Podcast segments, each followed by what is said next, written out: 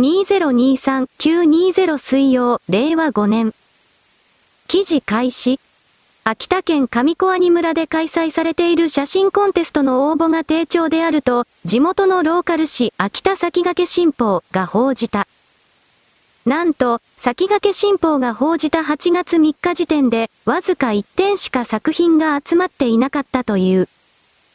はちがつじゅうごにち、筆者はコンテストを主催する上小阿仁村観光協会に電話で問い合わせたところ、窓口の女性は、集計している部署が異なるため点数はわからないとのだった。さすがにいってんからは増加していると思いたい。上小阿仁村は秋田県の中央部、静かな山間にある村だ。マタギで有名で、林業などで栄えた村だが、人口減少が加速度的に進んでいる。今年、人口はついににせんにんを割ったが、これは県内の自治体で最小だ。筆者は上小阿仁村を訪れたことは何度かあるが、のどかな風景が広がるいい村である。しかし、ネットでは今回の写真コンテストのニュースが報じられると、またあの村か、一体誰が応募するんだ、といった塩梅でざわついた。そう、上小阿仁村はへいせいじゅうきゅうねん にせんなな以降、村唯一の医療機関、上小阿仁村国保診療所に医者が定着せず、何度も何度も入れ替わる医者いじめの村として有名になった、あの村なのである。この事件は村の関係者側にも言い分があり、単純な構図ではない。しかし、村民が医師をいじめているという一部ニュースの報道に尾ひれがついて、爆発的に広まってしまった。そして、上小阿仁村関連のニュースが報じられるたびにネットがざわつくようになったというわけである。ヤフーはちにーよん。記事終了？黒丸？私はこのなんとか村の事件のことを一切知らなかった今でも知らないがただ簡単にツイッターで調べたところによれば村長とそれに反対する勢力がこのお医者さんにお出しにして。お医者さんを呼んだのはどうも村長のそばらしいのだが逆かもしれないが村長に反対する勢力がこの医者を追い出すことで村長の経歴に傷をつけようと徹底的に嫌がらせをしたのはどうやら本当のようだ。腐れゾンビどもはとっととみんな死滅すれば良い自分たちの健康管理を自分自身でできないので他人に頼っているのにもかかわらずこれらの恩恵というか恩寵というか第三者の行為をプロフェッショナル的な情熱を無視してそれを出しに使う汚いにも程がある奴らだ。私はそのように思う。そして一旦傷ついた信用信頼というものは二度と回復することがないといった一つの事例でもあろう。このなんとか村というものはこれからも浮かび上がることなく、そして住んでる人の数が減って消滅するのは時間の問題だ。人間の信頼を信用を失うということがどれだけ恐ろしいことなのか深刻なことなのかということをいろんな意味で気づいてほしいかなと私は勝手にそれを言うのである。丸。記事開始。農作物の盗難事件発生。八千代町の畑で農作物、ブドウの盗難事件が発生しました。毎年、収穫時期にはブドウや梨などの農作物の被害が多発しています。防犯対策として、防犯カメラやライトの設置、センサー式警報器の設置、定期的な見回りなどといった対策をお願いします。また、昼夜問わず、畑を見ている不審な車が止まっている、畑を見ている不審な人がいるなど目撃をした際には、ひゃくとおばん通報をお願いします。下妻警察署はちにーよん。記事終了？黒丸？来年になると中国韓国の経済が破壊されているので今はベトナム人を中心とした泥棒集団になっている。これに明確に中国人が加わる。中国人はその数がべらぼうに多いので組織だって日本中のすべての農産物を根こそぎ泥棒するということが始まる。そして彼らは巧妙だから日本人向けにこれを売らない同胞の中国人向けに安く売る。何せ元手がただだから安く売ったところで利益になる。そうしたことを私は今から警告する。来年再来年になっては本当にこれらの農産物泥棒が出る、そのうちに米も勝手に刈り取られるということが始まる。過去に数例あったが、それが大々的に行われる可能性、これを言っておく。丸、記事開始。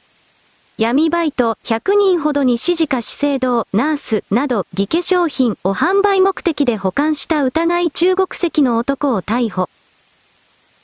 貿易会社の代表取締役で中国籍の陽性容疑者さんじゅうさんはにがつ、埼玉県草加市のマンションの一室に、資生堂のコスメブランド、ナースのフェイスパウダーの偽物など、合わせてひゃくよんじゅうはちこの模造化粧品を販売目的で保管した疑いで逮捕されました。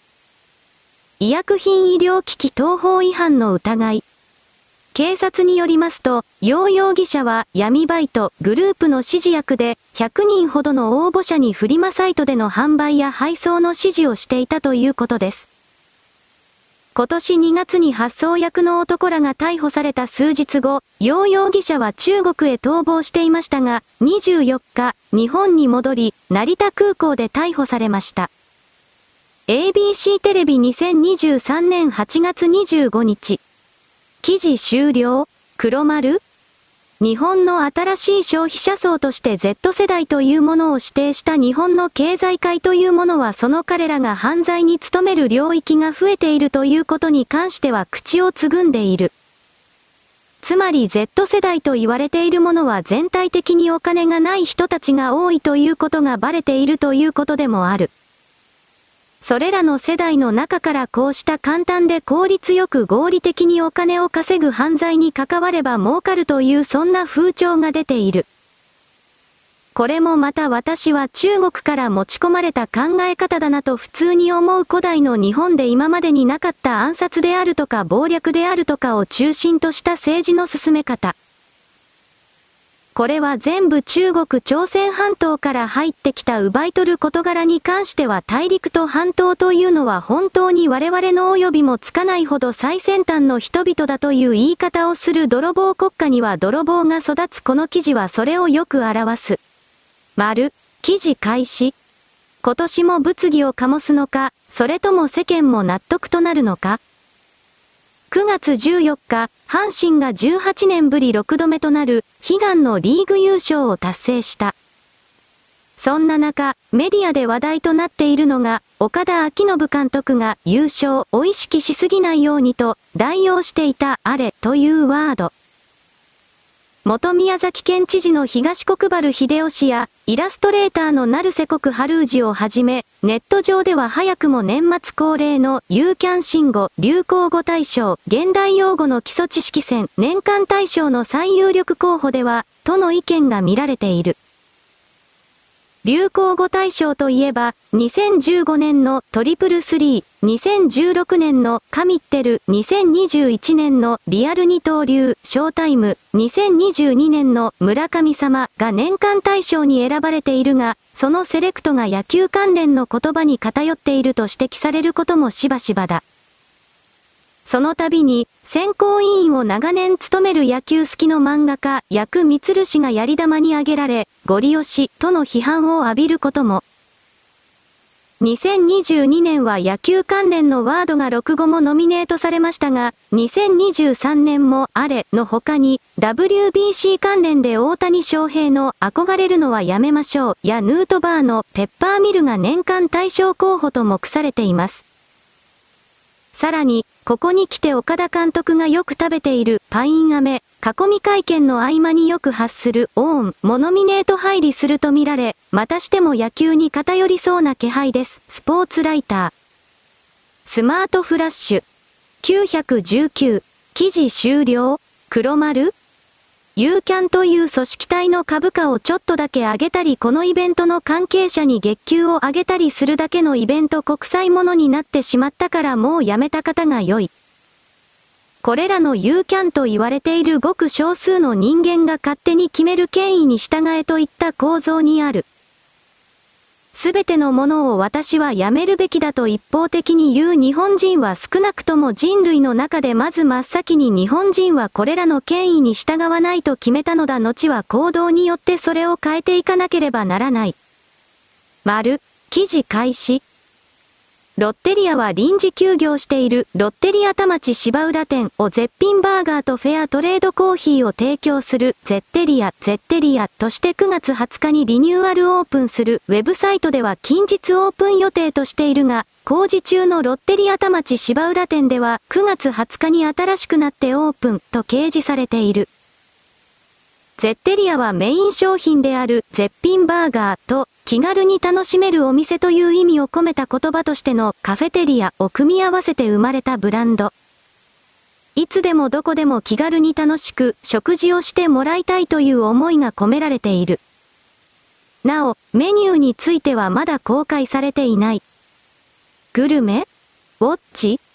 インプレス、きゅういちきゅう、記事終了、黒丸。名前がどれだけ変わろうが扱っている商品は前と変わんないからまあ好きにしてくれって感じ。私はロッテリアに何の興味もないのでとりあえず韓国資本が財閥と名乗っていても相当にやばい段階に来ているんだなということが分かっただけでもよしとする。彼らはタコの足食いのようにこれからどんどんそうした動きを強めていくのである。私はロッテというお菓子の領域においてイカ様をやってるとしか思えないような企業が大嫌いなので正直全部潰れてしまえばいいとまで思うが、雪見大福だけは勘弁してくれという声があるので今は我慢している、そんな程度の会社だ。丸、記事開始。ワシントン州だけの奇妙な現象、理由は謎。米国ワシントン州で野生の狼がピューマに殺されるという事例が多発している。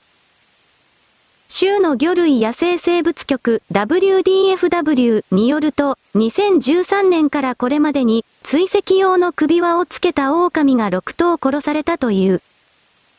これは州が把握しているにじゅういっけんの自然死のほぼ さんじゅっパーセント にあたる数字だ。もしこの傾向が州の狼の全体像を表しているのだとしたら、大変大きな数字ですと、ダブリューディーエフダブリュー の生物学者であるトレント・ルーサン氏は話す。しかも、一つの群れだけではなく、ワシントン州の複数の地域における、異なる群れで起こっている。一方、狼の数がワシントン州よりも多い米国西部の他の州では、同じような報告例がほとんどない。せんきゅうひゃくきゅうじゅうごねんに、主にワイオミング州とアイダホ州中部にまたがるイエローストーン国立公園に狼が再導入されて以来、モンタナ州とアイダホ州で狼の数が増え、今ではワシントン州のごばいを上回る数の狼がこのにしゅうに生息している。イエローストーンでは、過去にじゅうはちねんかんで狼がピューマに殺された記録はにけんしかない、最後の記録はにせんさんねん。アイダホ州でも、報告の記録はにけんだけだ、最後の記録はにせんじゅうにねん。一部がイエローストーンに含まれるモンタナ州では、にせんきゅうからにせんじゅうにねんの間にごあたまがピューマに殺された。モンタナ州狩猟管理局長を務めるブライアン・ウェイクリング氏が知る限り、それ以降は報告がないという。それだけ他の州では珍しいということです、と、ルーサン氏は指摘する。私たちの州の狼の数は他と比べるとはるかに少ないのに、なぜかピューマに殺される数は多いのです。ワシントン州の狼は自然に分布域を広げていき、最新の調査では主にカスケード山脈と州北東部の森林部で、さんじゅうななの群れに計にひゃくじゅうろくとうが存在することが確認されている。狼の方が強いとは限らない。狼は、群れになればピューマいっとうよりも強い。木の上に追い詰めたり、死肉を漁っているピューマを追い払って、餌を自分たちのものにすることもある。しかし、いちたいいちであればピューマの方が有利になる。一匹狼を待ち伏せして襲うのがピューマの得意技だ。ワシントン州でピューマに殺された狼は、いっけんを除いてすべて単独で行動していた。狼の方が強いと思われていますが、必ずしもそうとは限りません、と話すのは、猫科動物の保護団体、パンセラのピューマプログラムを率いる生態学者マーク・エルブロック氏だ。ワシントン州で初めて狼がピューマに殺されたという報告があったのはにせんじゅうさんねんのことだった。カスケード山脈の稜線でいっさいの低体重のメスが襲われた。にせんじゅうよねんさんがつには同じ群れに属していたにさいのオスが川のそばで殺された。そのいっかげつご、今度は別の群れのろくさいになる繁殖期のオスが巣穴の近くで襲われた。さらににせんじゅうきゅうねんにはななさいのメス、にせんにじゅうにねんくがつじょうじゅんにはいっさいのメス、そして同じ月に狼の子供が犠牲となった。追跡装置からの手がかりと明らかな証拠。生物学者に知らせてくれたのは、狼に取り付けられた無線機付きの首輪だった。首輪のおかげで、狼たちに起こっていることの一部が明らかになりました、と話すのは、イエローストーン国立公園の狼とピューマの研究を率いる生物学者のダン・スターラー氏だ。狼がはちじかん以上動かないと、首輪が信号を送る。すると科学者たちは、首輪を回収しに行き、何があったのかを調査する。ヤフーきゅういちきゅう記事終了。黒丸。そもそも国の中にピューマがいるというのはどういう事態なのかとまず思った。そしてピューマとはどういう生物なのかということを私は検索をかけていないから知らないが、チーターみたいな感じのものなのかなと漠然と今考えているイメージだったら、圧倒的にネコ科のピューマそういうことなんだろう。アメリカの狼というのはなんだか頭が悪そうなので共感性というものは私の中には発生しない。やはり日本狼最高という言い方をしておこう。丸。記事開始。トヨタ自動車はじゅうはちにちまでににせんにじゅうろくねんの投入を目指す次世代電気自動車 イーブイ の量産に向けた実証ラインを報道陣に公開した。一体成形でアルミの大型鋳造部品を作る新技術で車体の骨格を製造。組み立てる車両が自動運転で次の工程に移動する自走生産と組み合わせ、工程と生産時間を半減させる。イーブイ で先行する米テスラや中国勢に対し、トヨタはエンジン車で蓄積した量産ノウハウとデジタル技術の融合、担当者で追撃する。愛知県豊田市の元町工場などで説明会を開いた。車体の骨格は現在、鋼板をプレス機で成形し、多数の部品をつなぎ合わせて作っている。これに対し次世代 イーブイ は、車体の全部と後部の骨格を新技術、ギガキャストで一体成形。試作では、現在はちじゅうろっこの部品をさんじゅうさんこうていで組み立てている イーブイ の車体の後部をいちぶひんいちこうていに集約できた。また、現在はコンベヤーに乗せて部品を取り付けていく生産ラインが一般的だが、自動運転技術で自走させて次の工程に移動する。これにより生産ラインの変更もしやすくなり、設備投資も半減できる見込みだ。時事きゅういちきゅう記事終了。黒丸。いわゆるギガキャストという名前だったと思うが、プラモデルのように一体成形の部品で車を構成する、組み立てる、それは本当に素晴らしいことではあるが、これからこれらの雇用が当たり前になると人をどこで雇うのかという問題が出てくる。雇用の問題だ。そして基本的には人類の生産物というものは全てほぼ機械が行うことになるので、人間は製造するという領域から給料を取れなくなる。違うものを探さなくてはいけない。トヨタはこれを行い始めれば、もちろん世界中の全てのメーカーが同じことをするのであるのだから。丸、記事開始。米 X 旧ツイッターのオーナー、イーロン・マスク氏はくがつじゅうはちにち、現地時間、イスラエルのベンヤミン・ネタニヤフ首相とのライブストリーミングの対談で、X システムの月額使用料を少額課金する方向に移行している、と語った。X では現在、X プレミアムユーザーにのみ課金しているが、全ユーザーに課金するという意味だ。具体的な価格には言及しなかったが、大量のボットと戦うために思いつく唯一の方法だ、という。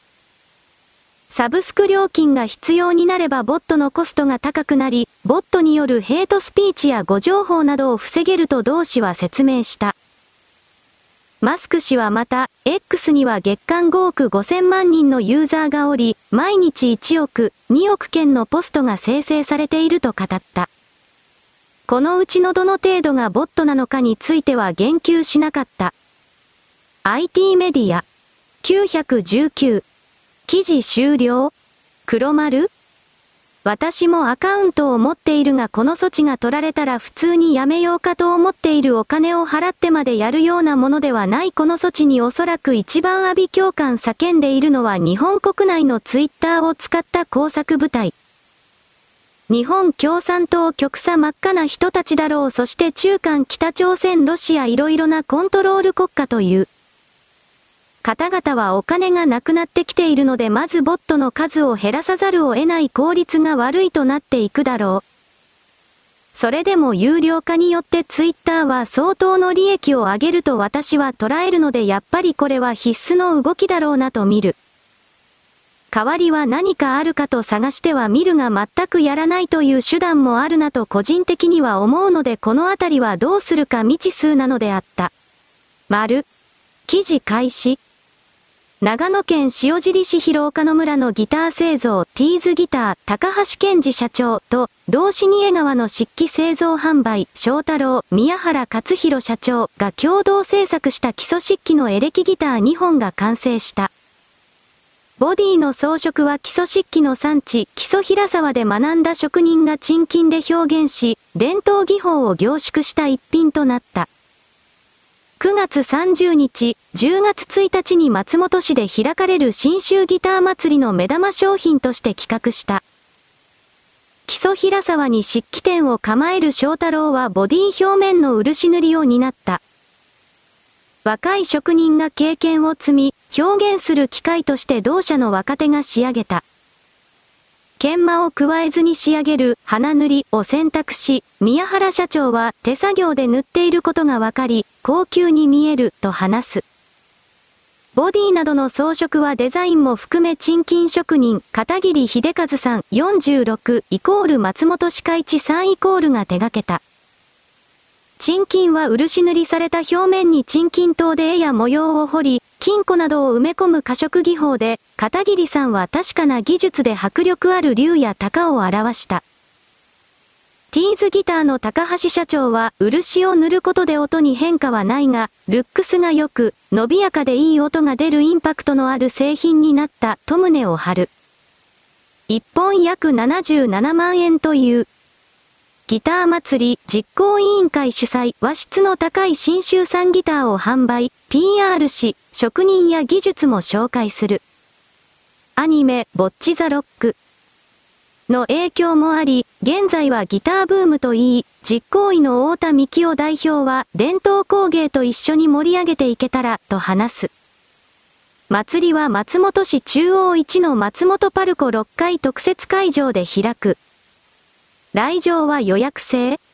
信州ギター祭りのホームページから申し込む。ヤフー。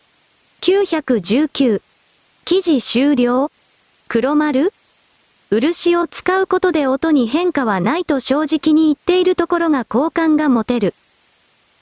全く意味はないだろうし漆を使っているというブランドの感覚がアーティストそしてそうしたギターを使っているアーティストのファンこれらの自尊心をくすぐるだろう。つまり他のどこでも使っていない漆塗りギターを使ってる俺すげえそして俺すげえアーティストを応援している俺もすげえ。という現象は商売の谷になり売り上げにつながるのならどんどんとやるべきだ。私はこういう動きを否定しないのである。丸。記事開始。ドイツに生息する野生のイノシシが高濃度の放射性物質で汚染されている理由が明らかに。せんきゅうひゃくはちじゅうろくねんに発生したチョルノービリ原子力発電所事故、チェルノブイリ原子力発電所事故は近隣諸国に放射性物質を撒き散らし、チョルノービリから せんキロメートル 以上離れたドイツに生息するイノシシの体も放射能汚染を受けていることが知られています。ところが、イノシシの体に蓄積された放射性物質を調査した新たな研究では、イノシシの放射能汚染はチョルノービリ原子力発電所事故だけではなく、せんきゅうひゃくろくじゅうねんだいの核兵器実験にも原因があることが判明しました。チョルノービリ原子力発電所事故は中央ヨーロッパの森林生態系に大きな影響を与え、現在のウクライナと国境を接していないドイツでも、野生のイノシシの体内に多くの放射性物質が蓄積されていることが分かっています。ドイツのザクセン州では野生のイノシシを捕獲した場合、放射線検査で食肉に適しているかどうかを調べることが義務付けられており、にせんじゅうにねんには検査を受けたななひゃくごじゅうにあたまのうちにひゃくきゅうじゅうななあたまから基準値超えの放射能が検出されています。ところが、ドイツのイノシシから未だに高濃度の放射能が検出されることについては、一つの疑問が存在します。チョルノービリ原子力発電所事故によって大量に放出された放射性物質、セシウムひゃくさんじゅうななの半減期は約さんじゅうねんであり、事故からさんじゅうねん以上が経過した時点で自然界に存在する量は半減しているはずです。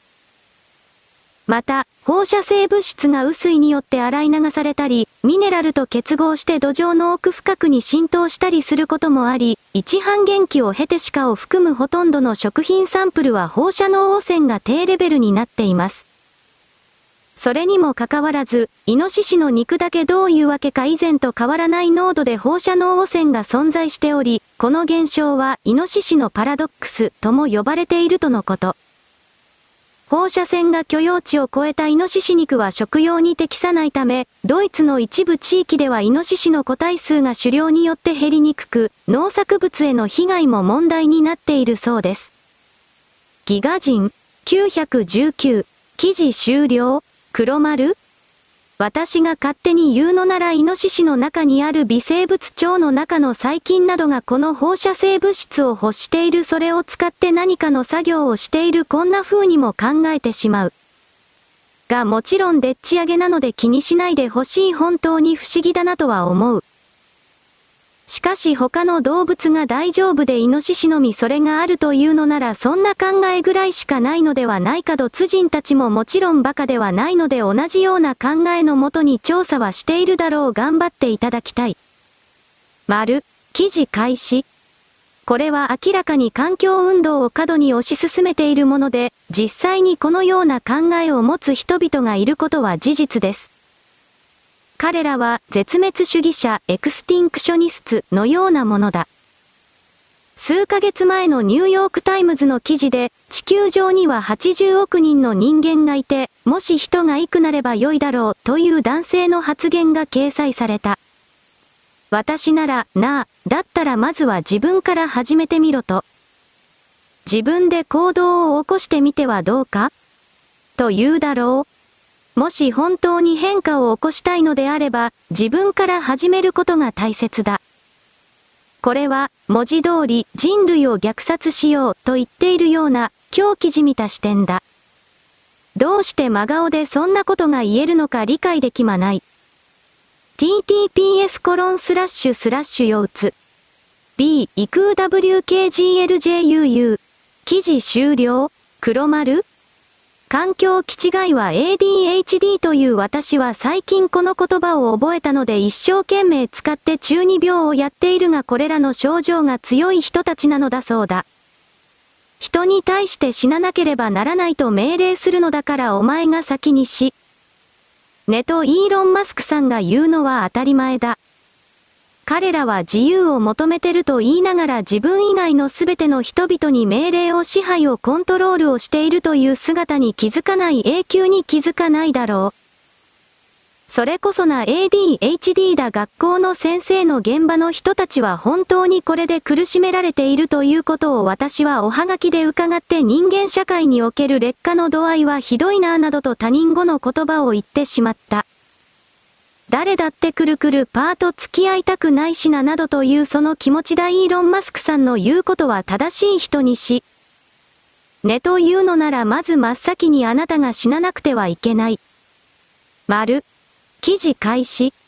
東山紀の新社長、決断の時、社名変更、ジャニーズ消滅、近日発表へ。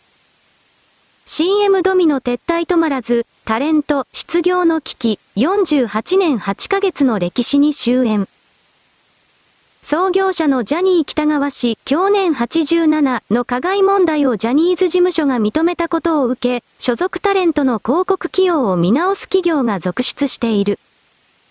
くがつなのか、ジャニーズ事務所は会見を行い、藤島ジュリー景子氏ごじゅうななが社長を退任し、東山紀之ごじゅうろくが新社長に就任すると発表。東山は年内をもって芸能活動から引退する。会見を受け、日本生命保険、日本航空はジャニーズタレントの今後の起用を見送ると発表。アサヒグループ エイチディー、キリン エイチディー、サントリー エイチディー、日産自動車は現在の契約満了後は更新しない方針で、東京海上日動火災保険は契約解除を検討するなど、多くの企業がジャニーズ事務所との関係を見直しつつある。タレントに罪はないという考えから、アフラック生命保険はジャニーズ事務所との契約を解除する方針ですが、嵐の櫻井翔さんよんじゅういちと個人との契約に変更することを検討しています。人気と影響力が絶大なジャニーズタレントを使いたい。しかし、ジャニー氏の件もあり、コンプライアンス的に使えない。そういった事情から櫻井さんのように個人契約を結ぶ事例も増えていくかもしれませんよね。芸能プロ関係者。ジャニーズ事務所はくがつじゅうさんにち、公式サイトに、故ジャニー喜多川による性加害問題に関する被害補償及び再発防止策について、と題する文章を発表。弊社は失った信頼を回復できるように全力を注ぐとともに、今後いちねんかん、広告出演並びに番組出演等でいただく出演料はすべてタレント本人に支払い、芸能プロダクションとしての報酬はいただきません、と、会社の報酬を辞退すると宣言した。仕事がなくなっていく所属タレント救済のために報酬を辞退するのでしょうが、ジャニーズというジャニーのものという社名を残している限り、企業によるジャニーズ離れは今後も進んでいくのではないでしょうか。そんな大ピンチのジャニーズ事務所ですが、実は近日中にジャニーズ事務所が新体制を発表するそうなんです。それも社名変更を含む内容だと聞こえてきています。全道。社名変更をめぐって東山新社長は会見でにてんさんてん。なのかの会見で社名変更について問われた東山は議論があった。これだけの犯罪ですから、これを引き続き名乗るべきなのか、いろいろな解釈がありました、とコメント。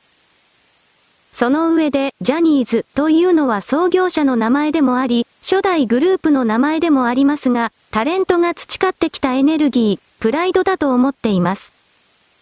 エンターテインメントというのは、人を幸せにするためにあるもので、北川氏に関してはそうじゃなかった。でも、その力を信じたいと社名の存続に含みを残した。中略？株式会社ジャニーズ事務所が設立されたのがせんきゅうひゃくななじゅうごねんいちがつ。同社からは日本の芸能史に残る数々のスターが誕生し、それは今でも変わることはありません。ただ、ジャニーズという名前を残している以上、企業のジャニーズ離れに歯止めは効かないですし、所属タレントにしてみても愛着はあるのかもしれませんが、今後の活動を考えると負担しかない。多くの著名人、指揮者もそれを言っている。東山新社長は会見で当初、社名を残すと明言しましたが、この状況を受け、早々に前言を撤回して新体制並びに社名変更を発表する可能性が高いといいます。新体制、及び新社名の発表は、遅くともくがつなかと見られています。前出の芸能プロ関係者。ジャニーズ事務所設立からよんじゅうはちねんはちかげつ、東山新社長は、ジャニー喜多川体制からの完全脱却を図るため、社名変更を発表するのだろうか。ピンズバきゅういちきゅう。記事終了。黒丸この向きはどうしても必要なものだったから誰もが分かっていた。しかし名前を変えたところで多くの人々が元ジャニーズという冠のついたそれらのタレントたちに対して好意的な目で見るかなというとちょっと疑問だ。そう見させないために日本の国内マスコミ各社テレビ局などに相当の実弾だとかジャニーズのいろいろな良い条件が提示されていくだろうなということが伺える。東山の後ろについているジュリーとかいう女社長娘はボンクラだそうだからおそらく失敗するんだろうなと私は適当なこと言っておく。丸、記事開始。在日中国大使館はじゅうはちにち、日本による原発処理水の海洋放出について、中国は核汚染水の分析、比較検査への参加に招かれていないと表明した。日本側が核汚染水の処理に誠に自信を持っているのであれば、真剣かつ責任ある態度で対応すべきだ、と声明で述べた。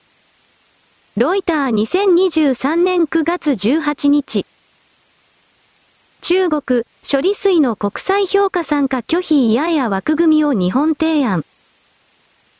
東京電力福島第一原発処理水の海洋放出をめぐり、福島沖で採取した海水の放射性物質のモニタリング、監視、結果を当事国、日本を除いた形で客観的に分析、評価する国際原子力機関、アイエーイーエーの国際的枠組みに加わるよう日本政府が中国政府に提案したのに対し、中国が拒否したことがいつか分かった。以下略？共同にせんにじゅうさんねんくがついつか？記事終了？黒丸？日本はくがつの頭の段階でこのモニタリングに参加してくださいときちんとお願いしているのに中国はその時点で断っている。公式な記録もたくさん残っている。報道もされた。それだけバレているのにもかかわらずじゅうはちにちの段階で我々は一切招待されていない。日本は卑怯者だみたいなことを言う。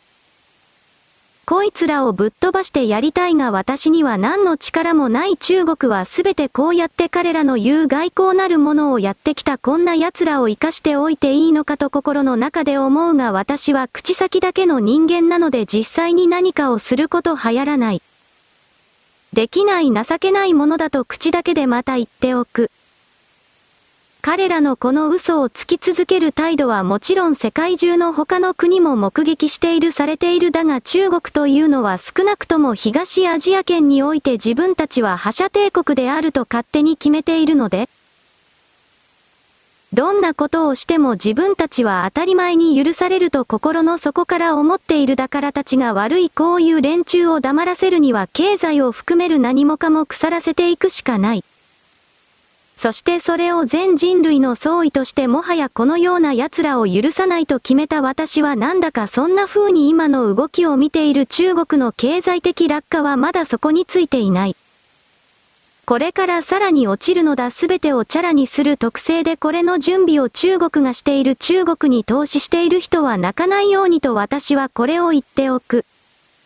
丸、記事開始。朝日新聞デジタル記事。中国の日本産水産物輸入、はちがつは ろくじゅうななパーセント 減。処理水放出後の禁輸が影響。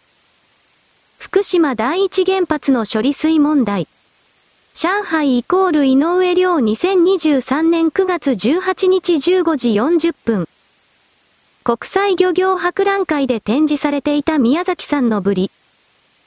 にじゅうよっか以降は日本産の水産物は全面的に禁輸となった。イコールにせんにじゅうさんねんはちがつにじゅうさんにち、上海、井上亮撮影。中国税関総署がじゅうはちにちに発表したはちがつの貿易統計によると、日本から輸入した水産物の総額はいちおくよんせんきゅうひゃくにまんもと約さんじゅうおくにせんごじゅうまんえんで、前年同月から ろくじゅうななてんろくパーセント 減少した。東京電力福島第一原発の処理水放出が始まったはちがつにじゅうよっかから日本産水産物の輸入が全面的に停止した影響が大きいとみられる。中国は処理水放出の計画に反発し、しちがつじょうじゅんから日本の水産物に対し放射性物質の検査を厳格化。中国の税関で日本の水産物が留め置かれるようになり、鮮度が落ちると売り物にならない鮮魚を中心に実質的に輸出できなくなった。しちがつの統計では輸入額は前年同月比 にじゅうはちてんごパーセント 減だったが、全面禁輸で減少幅が拡大した。上海イコール井上涼、記事終了、黒丸。この措置で中国の中のホタテ貝を中心とした水産加工業者のほぼ全てが廃業に追い込まれている。もちろん中国共産党や人民解放につながってるような加工業者は他のところから手に入れるということやってなんとか生き延びる道を探しているようだ。他のところとは何か日本からフィリピンそしてフィリピンから水産加工業者というルートを作っているという意味だ。フィリピンだけではなくインドネシア、マレーシア、インドそしてこの場合実際にそれらの地域に一旦運び込まれてから中国に行くというのではなく、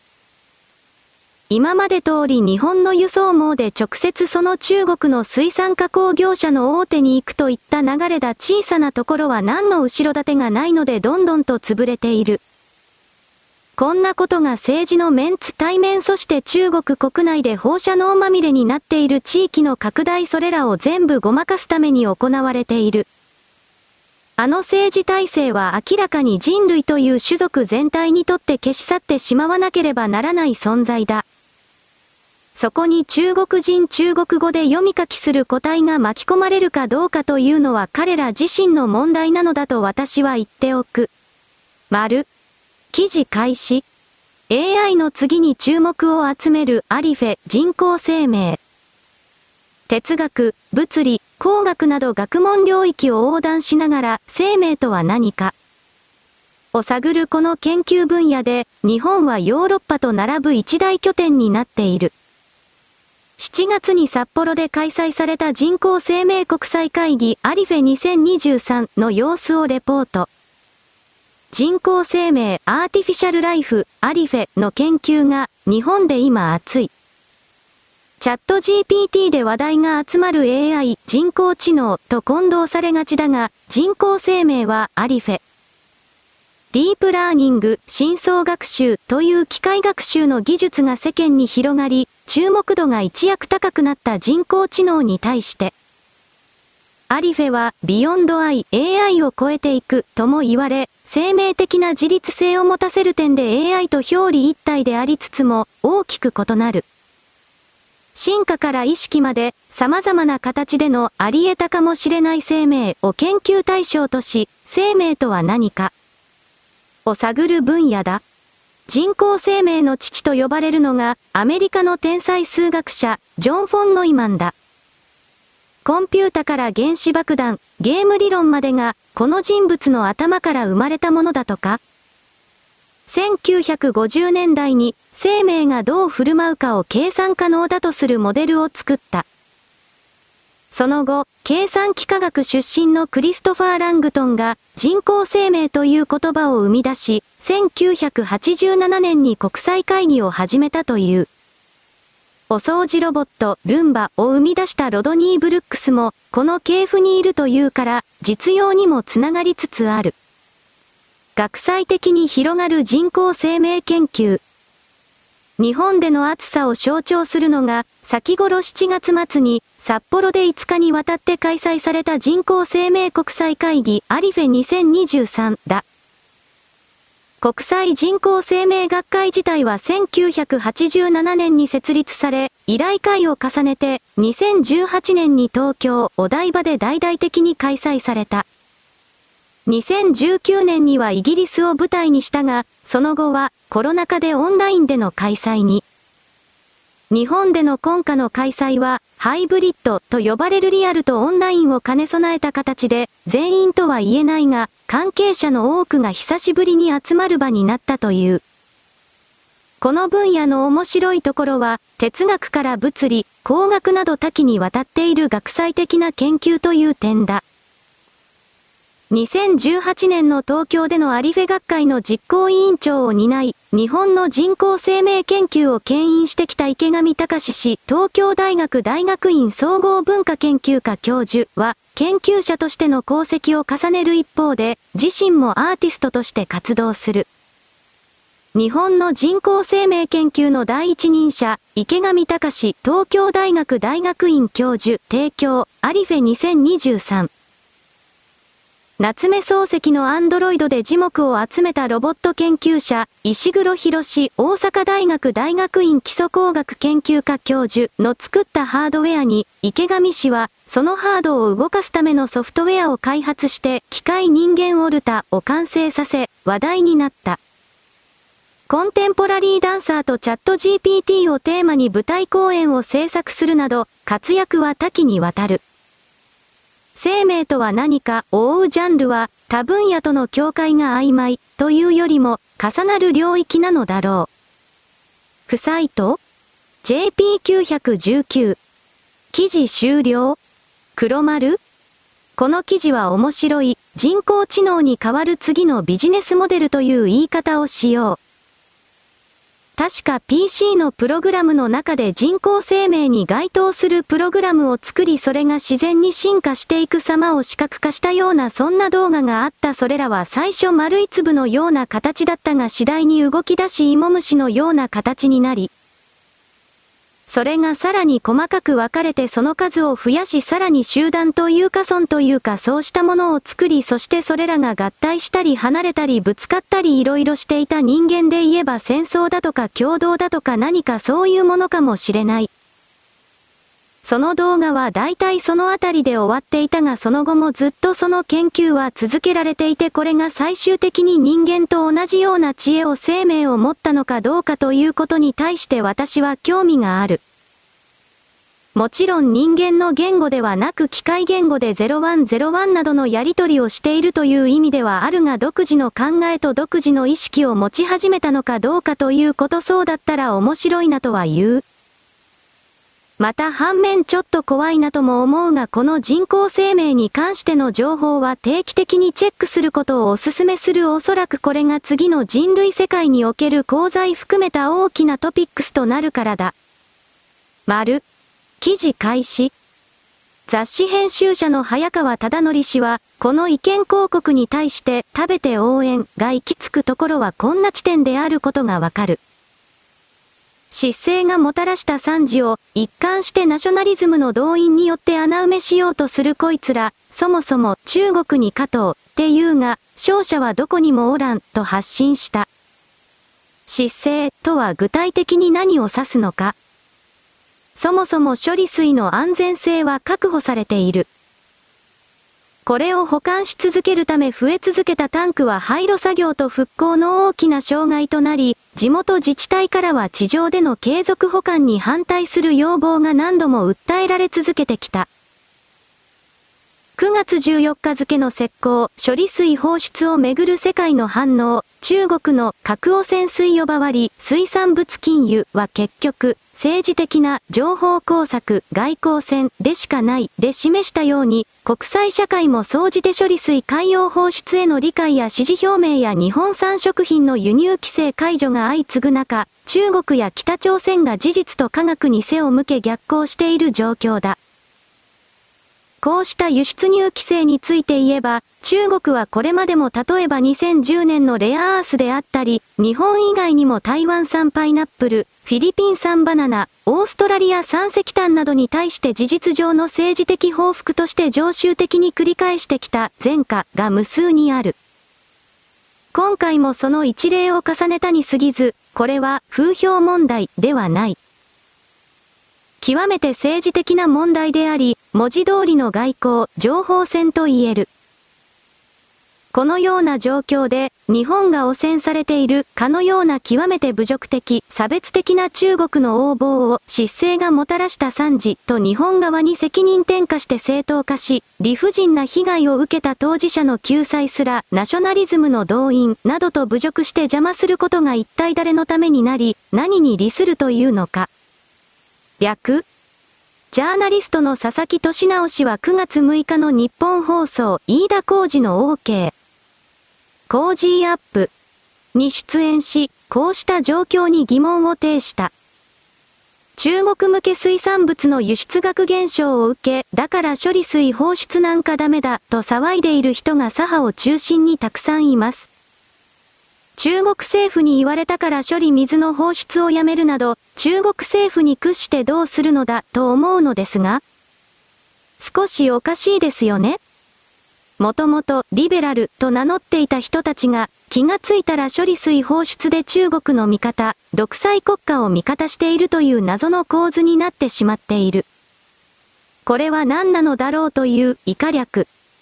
現代ビジネスにせんにじゅうさんねんくがつじゅうはちにち。記事終了。黒丸。ジャパンリベラルという連中は日本という世界一守られた豊かな環境で誰が悪いと言って金だけを奪い取る寄生虫以下の存在だ。何も生み出さない彼らは何も発見発明しないし、新製品を作ることもできない。人々を楽しませることもできない。自分の中で誰かが悪いという意見を他人に投げつけて金をよこせと言ってる強盗だ。楽しみの対象ですらない娯楽にすらなっていない、そういう彼らの意見を聞く風潮が本当にあるのかどうか、これも疑わしい。彼らを聞いているたくさんの人々がいるという言葉そのものですら騙しではないけど、私は最近疑っている。こういう連中の言葉を伝えなければ良いと本当に思うが、それをやるとネットをよだどうだとか飛んでくる。しかし実際に中国においてはこういう系統の連中の言葉は発信すら許されない。あっという間にネット空間から削除される。そこから考えた時に、このジャパンリベラルと言われてるバカたちは本当に自分たちが天国の中でただ騒いでいるだけだということに一刻も早く気づいて呼吸をするのをやめてほしい。サインのところはとりあえずネタだということにしておいてほしい。丸。記事開始。山口組などの全国組織の系列団体のほか、王将会の関係団体などさんじゅういじょうの団体が集結。くがつじゅうよっかのごぜんじゅうじ頃から、ジェイアール 高田馬場駅から伸びる早稲田通り沿いに高級車のアルファードがずらりと並んでいました。ひゃくメートル近くあったのではないでしょうか。そこに礼服を着た組員や警察官が何人も行き来していたので、通りがかった人は一体何が起きているのかという様子で、一帯は騒然としていました。ここまで黒塗りの車が集結したのは初めて見ましたよ。そう語るのは、暴力団に詳しいジャーナリストだ。この日、高田馬場駅近くの寺院で、住吉会傘下の公平一家理事長で二代目王将会の藤本正弘会長の葬儀が執り行われた。住吉会は全国の指定暴力団でにばんめの勢力を誇る東京に本部を置く組織だ。その二次団体である公平一家は歌舞伎町で勢力を伸ばしている武闘派組織で、さらにその傘下にあるのが王将会。都内在住の暴力団関係者はこう語る。王将会といえば、違法薬物の密売を主な資金源としていた団体で、業界内では新宿の薬局と呼ばれていた。同会を大きくしたのが藤本会長だった。大物ミュージシャンが逮捕された時、ここから薬物を買ったとして組員が逮捕されたことで有名になったところ。藤本会長は王将会を大きくすることで、公平一家の勢力拡大に貢献してきた人物と見られている。ただ、藤本会長はにせんじゅうきゅうねんに覚醒剤取締法違反で逮捕された。ヤフーきゅういちはち。記事終了。黒丸。日本の本当の民族派ヤクザというものは海外の勢力と戦ってきた。それは正義感、義教心、そんなものではなく、外国人が自分たちの縄張り職場を荒らすからお金を稼げなくなるから戦ってきた。ただそれだけだ。だがそれが結果的に外界からのマフィアの日本国内への拡散を防いだ。必要悪という言い方をする。根絶させたら中国や韓国、北朝鮮のマフィアが、そして今だったらウクライナやロシアのマフィアが徹底的に日本に巣を作る。そこから考えると同じ日本語で読み書き思考した連中の方がまだ対応しやすいコントロールしやすいこういう言い方はできるだろう。私は埼玉県の川口市に例えばバレない形で暴力団のネットワークがあったとする仮に。だがそうなると今のクルド人問題などというものは大分小さなものになっていただろうなとこれを思うのである。川口のクルドたちの背後にいるのは明確に中国人だマフィアである。そういう者たちがヤクザのそば売り上げである解体業と言われているものに黙って進出するのを見ているわけがないからだ。あなたは暴力であるとか力であるを善意や悪で判定するが単純にその力の横行大きさ方向特徴などといった感じで人の営みを見ることをやってみていただきたい。丸記事開始。じゅうしちにち午後にじよんじゅうごふん頃、宇都宮市用東ご丁目にある次世代型路面電車 エルアールティー の停留場付近で エルアールティー が乗用車と接触した。乗客ら約ひゃくろくじゅうにんと車側に怪我人はいない。はちがつにじゅうろくにちの開業以来、事故はさんけんめ。県警によると、エルアールティー は宇都宮駅を発車し、栃木県芳賀町方面に走行中、左側面と車の右側のミラーが接触した。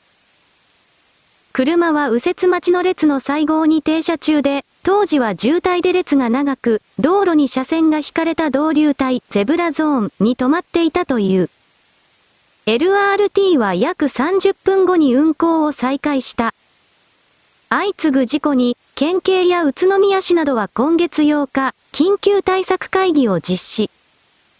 じゅういちにちには交通ルール周知の広報活動を実施していた。ノードット きゅういちはち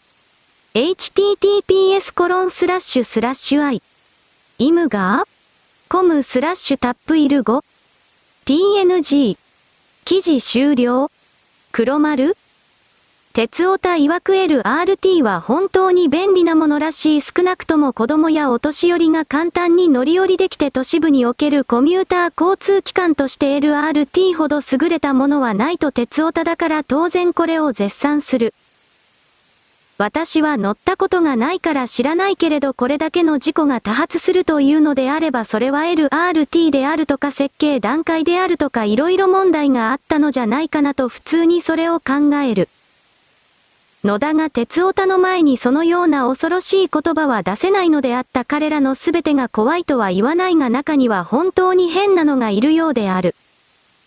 それはさておいてこの エルアールティー というものが人口が減っていく流れの中で有効な移動手段になる可能性があるというこれには賛成する。自動運転化も含めればこの乗り物はこれから必須となっていくのではないか。丸記事開始。鮎を食害する肉食性の特定外来生物、コクチバスが岐阜県の長良川水系の川で相次いで見つかっている問題で、世界農業遺産、清流長良川の鮎推進協議会はじゅうよっか、岐阜市の長良川で、水中に電気を流して魚の動きを止めて捕獲を容易にする電気ショッカーボートの実証試験を行った。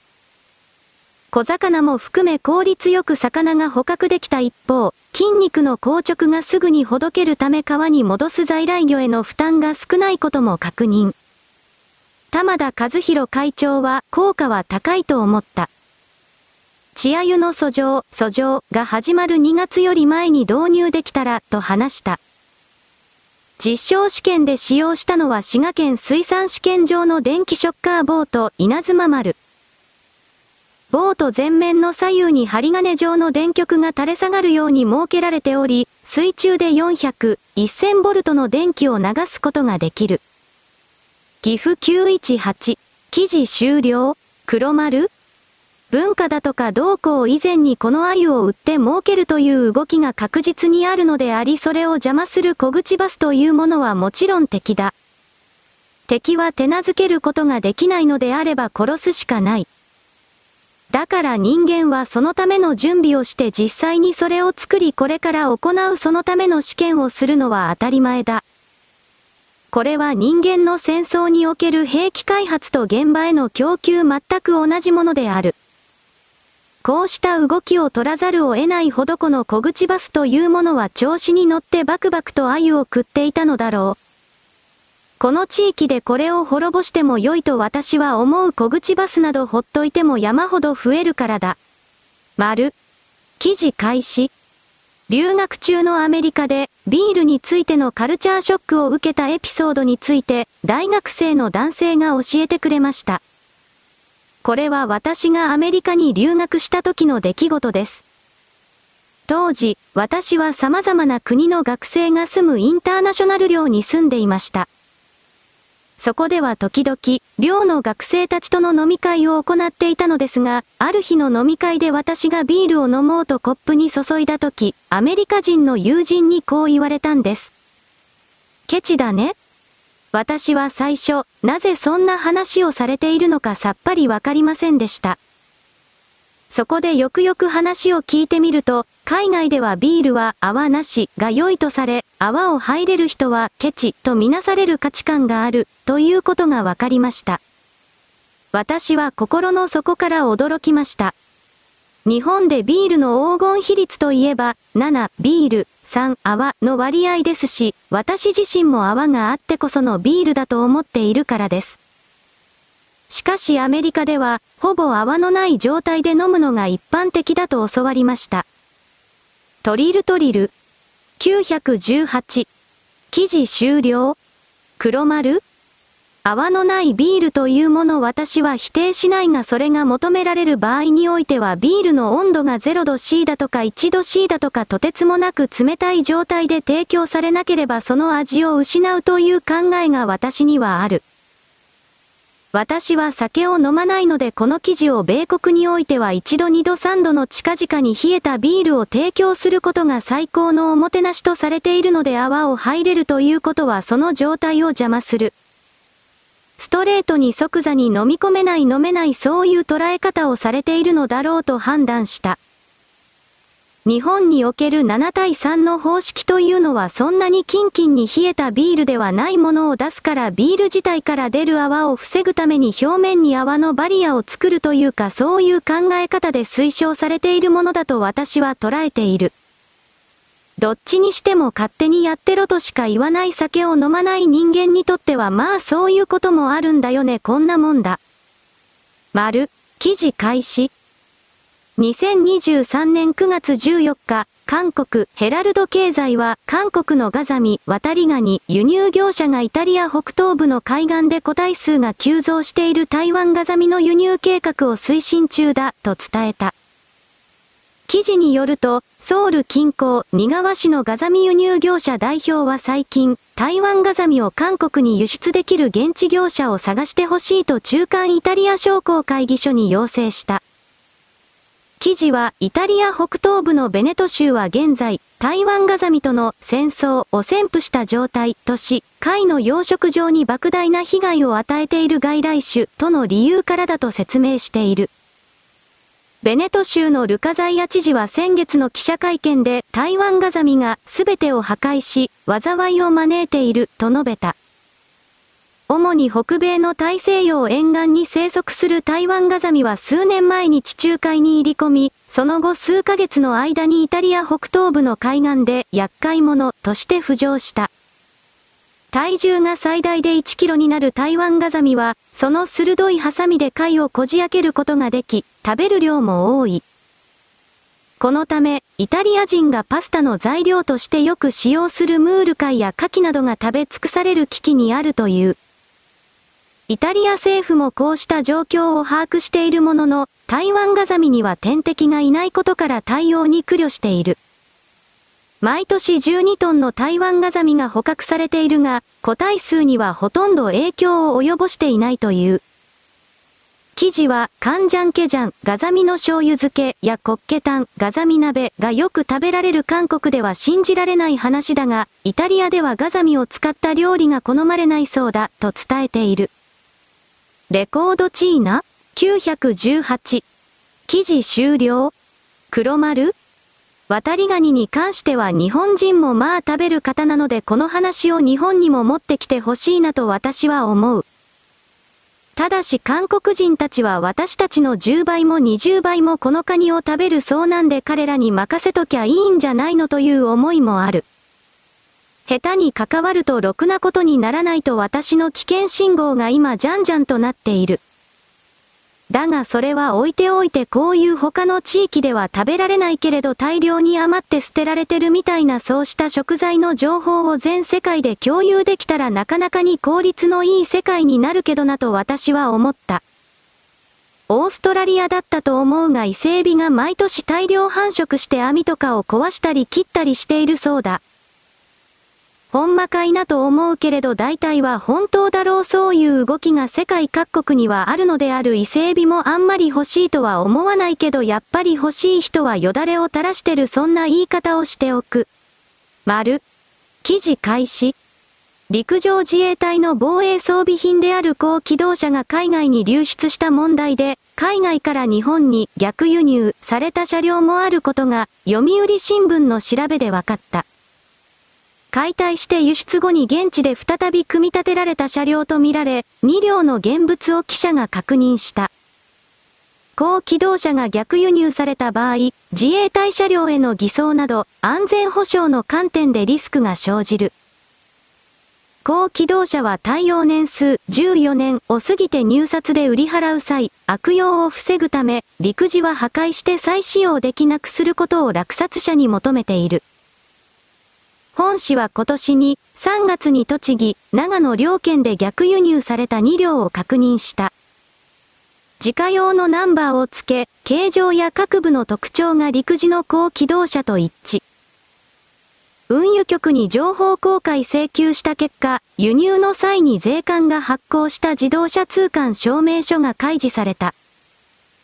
うちいち両はにがつ、栃木県内の中古車店が約せんごひゃくまんえんで販売しているのを現地で確認した。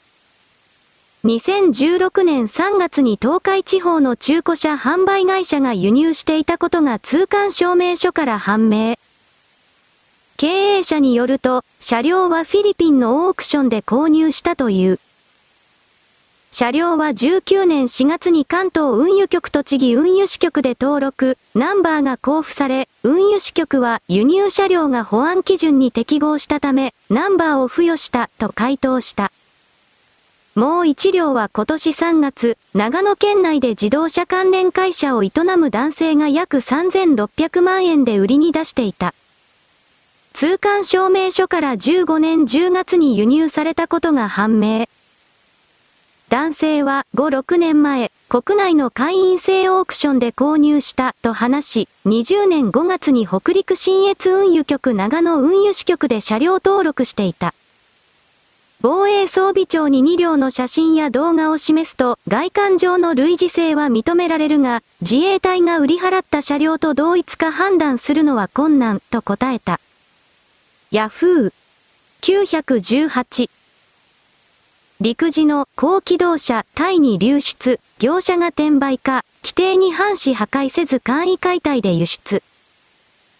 陸上自衛隊の装備品で耐用年数じゅうよねんを過ぎた高機動車が海外に流出したことが読売新聞の調べで分かった。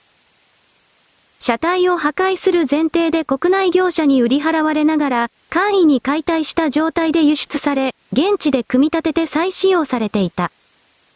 タイで記者が現物を確認した。高機動車の海外流出については防衛装備庁も情報を把握しており、調査に乗り出す方針。読売きゅういちご。記事終了。黒丸？民間車両ならどうでもいいな。自衛隊の特殊車両というのは機密の塊だ。そこまで秘密のものはないにしても民間レベルで解放していいものでは決してない。この動きは放っておいたら自衛隊の中で例えば不正をやり放題だという言い方もできる。廃車処分にして横流しして高い値段で売りつけて、そしてその高い値段で買ったものは再び海外から逆輸入の形で自衛隊の車両ですと目打ちってそれをオークションにかける。どうとでもやり方はあるだろう。どこの世界にも寄生虫はいるし転売野郎はいるけれど安全保障に関する部分のこれは何とかして潰していかなくてはいけないと私は主張する。割る。記事開始。つまり、半数弱の方が被害経験を持つわけだが、これだけ多いと第三者として煽り運転に遭遇したことがある人もいるはず。名古屋在住の団体職員、宇野義孝さん、かな、さんじゅうろくさいは、昨年秋にバイクでツーリング中にワンボックスカーがセダン車を煽っている現場を目撃したという。車間距離を詰め、前の車に何度も激しく。制限速度ろくじゅっキロの片側にしゃせんの道路でしたけど、車間距離は目測でご、じゅうメートル。セダンは左車線に入ってワンボックスカーを前に行かそうとしていましたが、ぴったり後ろに張り付いたまま。しかも、小刻みに車体を左右に振っていたため、この状況で追い抜いて自分がターゲットにされたら嫌だなと思い、私は十分な距離を持ったままワンボックスカーの後ろを走っていました。すると、何を思ったのかワンボックスカーは何度も激しくクラクションを鳴らし始めたとか。走行しながら通話可能なヘッドセットをつけてヘルメットをかぶっていたため、警察への通報も考えたそうだがセダンは左折ランプを点灯させ、道路沿いにあるコンビニの駐車場に入っていったという。ところが、ワンボックスカーもそのまま素通りせずに駐車場へ。宇野さんも気になってしまい、同じように駐車場に入り、にだいの車からは少し離れた場所にバイクを止めたそうだ。煽り運転にしてはどう過ぎたレベルだったので心配になったといえば聞こえはいいですが、一方で野次馬的な好奇心があったのは否定しません。そのコンビニは駐車場が広く、どちらの車も店の入り口から少し離れた場所に止めていたのですが、ワンボックスカーの運転席から勢いよく飛び出してきたのは見た感じさんじゅうだいこうはんくらいの作業服姿の男性。私は少し離れた場所にいましたが、おら、この野郎。と大きな声を張り上げながら近づいてきたのが聞こえました。それを見た瞬間、これはマジでやばいやつだと思いました。煽られたセダンから出てきたのは？しかし、作業服男性が近づいた瞬間、セダンの前方左右と後方右側のドアが同時に開き、出てきたのはにじゅうだいなかばくらいの男性さんにん。ちょっと柄の悪そうな輩系の風貌をしており、これにひるんだのか作業服男性が慌てて U ターン。走って自分の車に戻ろうとしたが、ダッシュで追いかけてきた若者さんにんぐみにあえなく捕まり、囲まれてしまうことに。その後の様子はコンビニの中から見ていましたが、若者の一人が胸ぐらを掴んで激しく恫喝しているように見えました。ただし、殴る蹴るなどの暴行はしておらず、作業服の男性は腰をきゅうじゅうどに曲げて必死に何度も頭を下げていました。結局、謝罪を受け入れたのかごふんもしないうちに解放されましたが、よほど怖かったんでしょうね。自分の車に乗り込むなり急発進させて駐車場から出て行きましたから。日刊スパきゅういちはち。記事終了。黒丸？まるで漫画のような展開なのでこの記事そのものがフィクションではないかと私は疑っている。本当であったとしてもこの恫喝を仕掛けたチンピラ風の人チンピラだろうが命が助かってよかったですねという言い方をしておこう。煽り運転をするなもし目の前の人が高齢者であったりした場合自分の立場になって考えろということを言う。道路でイライラすることは誰だってあるしかしそれを力の弱いものにぶつけるということは同じことを力の強い誰かにされたとしても私は文句を言いませんと表現していることになる。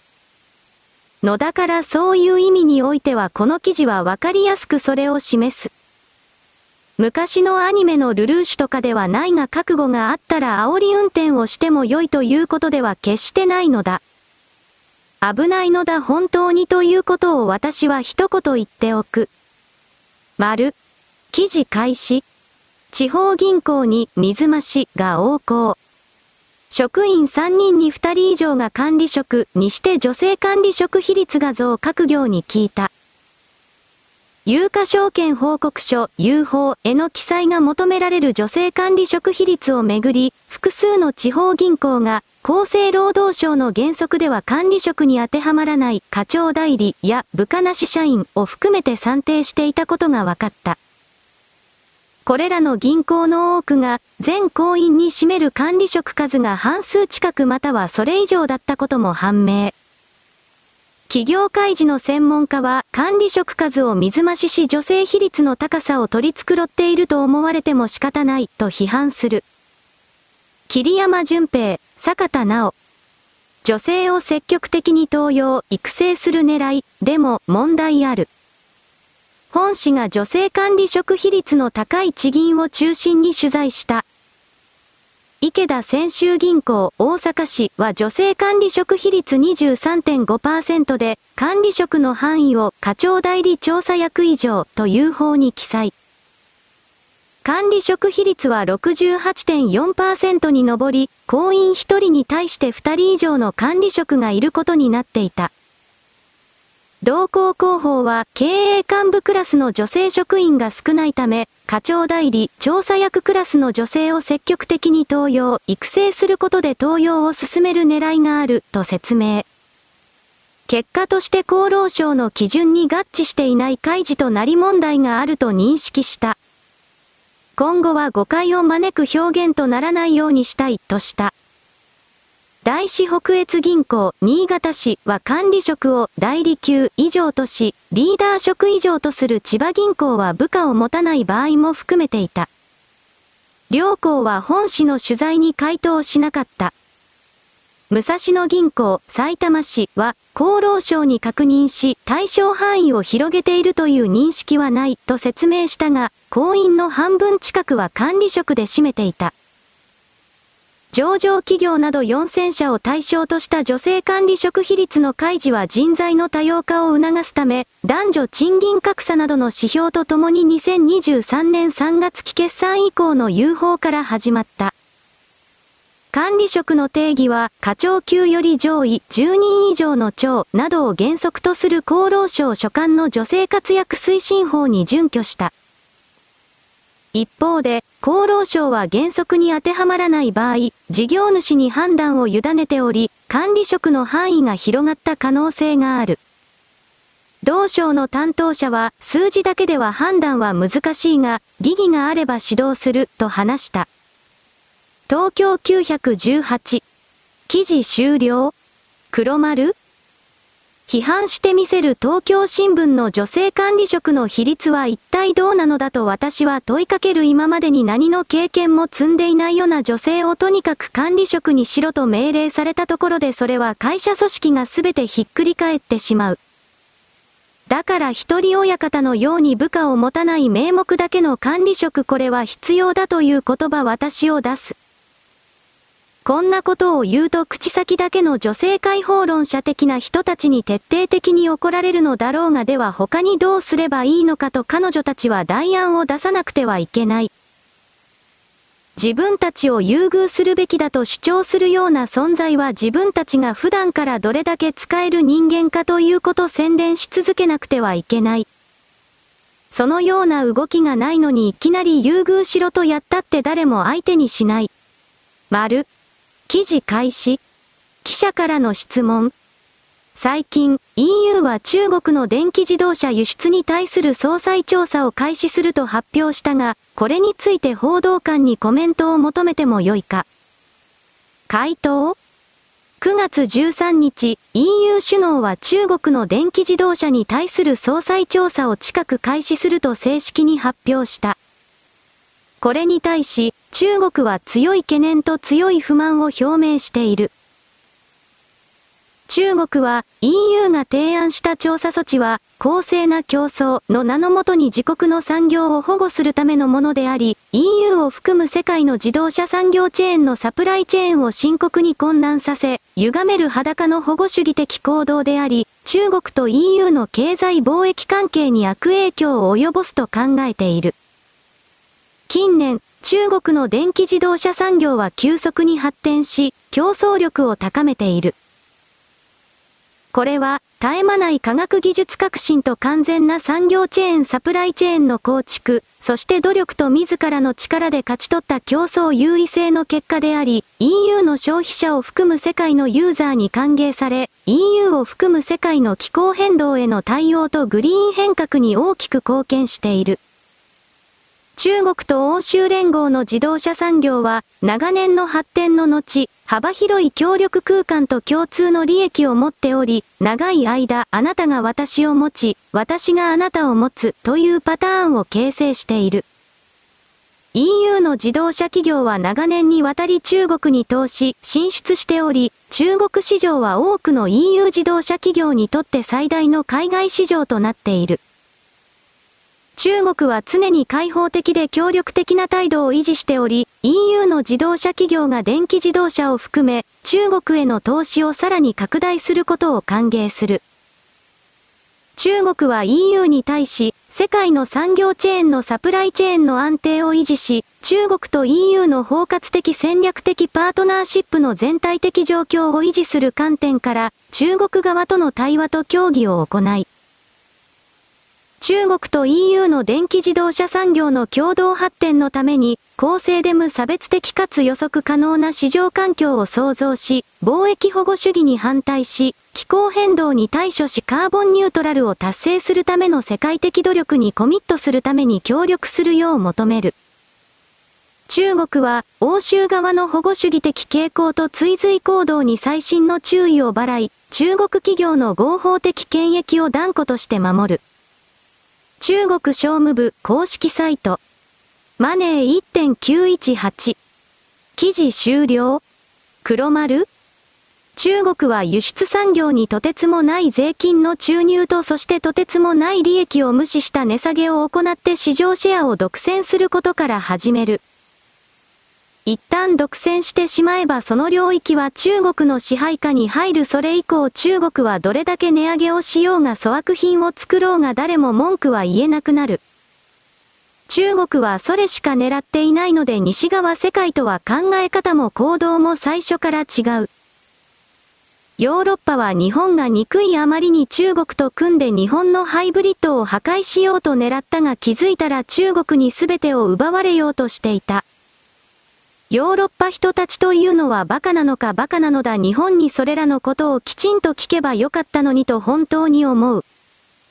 こうした全体の動きに関しては国民党のその前からさらに深く付き合ってるドイツ人たちがバカだからという言葉を出すしかない。丸、記事開始。クライミングの名所、埼玉県小鹿野町の双子山、せんひゃくろくじゅうろくメートルでにせんにじゅうにねん、登山中に墜落し両足を骨折した東京都内の男性が岩場の管理が適切でなかった、などとして、岩場を整備する小鹿野クライミング協会と町を相手取り。慰謝料などひゃくろくじゅうごまんえんの支払いを求める訴訟を、埼玉地裁川越支部に起こした。協会などは全面的に争っている。クライミング人気が高まる中、岩場で起きた事故の管理責任を問う訴訟の展開が注目される。にじゅうねんじゅうがつ設立の協会はクライミングの普及振興を図ったり、岩場の整備などを行ったりする一般社団法人。会長は世界的クライマーの平山裕二さんごじゅうよんが務める。町はクライミングによる町おこしを推進し、平山さんに観光大使を委嘱している。事故はにじゅうにねんくがつにじゅうごにち昼過ぎ、双子山西岳のろうそく岩と呼ばれる岩場で発生した。男性は当時ごじゅうきゅうさいで、クライミング歴さんじゅうねんのベテラン。体を支えるためにロープをかけていた岩場のボルトが外れ、男性は約ごメートル下に落下した。毎日きゅうひゃくじゅうはち。記事終了。黒丸。この記事にあるように岩場のボルトが外れたというのが本当に明確であるのならこの町だったが市は賠償責任を負うことになる。それを立証できるのかどうかではあるがこのあたりは私はプロでないのでわからない。いずれにせよあまり安全性の高いイベントというか催しではないなと見るのでこの全体の動きそのものが中止の方向に行くだろうなと私は捉える。フリークライミングを新しいスポーツビジネスにしようと目論んでいる人々に冷水を浴びせる形になっている。このフリークライミングの愛好者というのは実は送電線の修理をする人たち。この人材を常に電力会社は求めているのだが、これの学校の人材供給領域になっている。これをちらりと言っておこう。丸。我々日本人は儒教権益の連中に今ほどの認識阻害を仕掛けられなければならない何かを負わせていない。明らかに我々集団に彼ら自身が解消しなければならない課題とでも言えるものが押し付けられていた。それらに対して拒否を宣言しているということ。中韓北朝鮮、特に日本から徹底的に奪ってきた中韓という存在はこれから元のサイズに戻る。